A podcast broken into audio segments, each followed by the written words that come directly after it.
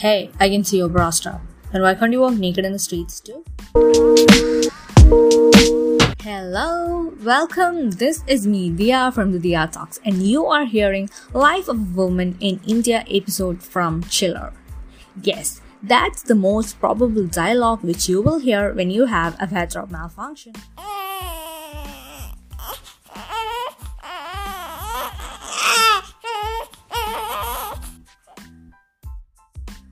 Array, it's a girl. You have to start saving gold for her marriage and money for the dowry. Raising a girl is really tough. So the desi aunties around you at the time a girl baby is born. There begins the hardship of the child, thinking that she's not worth it. Some parents might say back that raising a kid is expensive, irrespective of the gender, and some just shake their heads, except in the aunties. So, the question I want to ask to the later type of parents is that Aren't you ashamed of yourself for letting all those nasty people around you judge your kid like that? You're worried on blood, you're worried on genes, they are.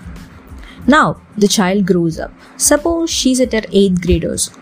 Do you have any idea what the society is gonna say when she wears a short dress, when she wears some lipstick, or when her periods are late or too early? Hey, I just want every Indians as well as non-Indians to guess it and drop the comment below. May it be your experience or the things you girls have faced. Mom, I have a boyfriend. Are actually nightmares of Indian parents, and girls who say very calmly in whispers, Mom, I have scored 99.97% in the 12th grade, are the daughters who make Indian parents proud. And the irony is that they still ask for the 0.03% which we lost.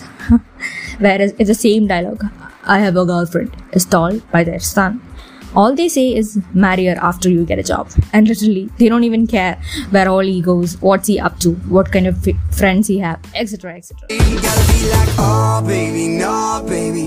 You got me all wrong baby. My baby's already got now the next chapter of a girl's life is when she's in college. At this time, Indian parents try their maximum to get their girls into a girls only college. So they think that they are safe from their girls being bad in double quotes. Stop. Are you going to college to study or for fashion show? Are the next set of dialogues. Whenever you go out, they ask for the companion's name, gender, address, phone number, gas connection number, birth certificate, and the list is endless. So finally, we quit going so that they are happy. If by any chance we go out, there will be the Desi CCTVs. Guess who? Yes, Desi uncles and aunties. The judge our dress, body shame, gossip about the guy friends with us, and so on. So you might think that girls are protected so much in India because their every movements are being monitored. Well, you gotta be like, oh baby, no baby, you got me all wrong, baby. My baby's already got. She is 24 now. Hey, get her ready. A guy is coming to see her. But Papa, I'm just 24 and doing my studies. How can I get married now? So there goes a life from one prison to another. And guess what? Indian parents allow their kids to get rejected by men on the basis of their complexion, height, hair, etc. in front of them. Okay, now she got married. There comes an expression of superiority and pride in the face of brown parents by marrying off their children against their will and satisfying the society. Non Indians might be wondering that I'm exaggerating things, but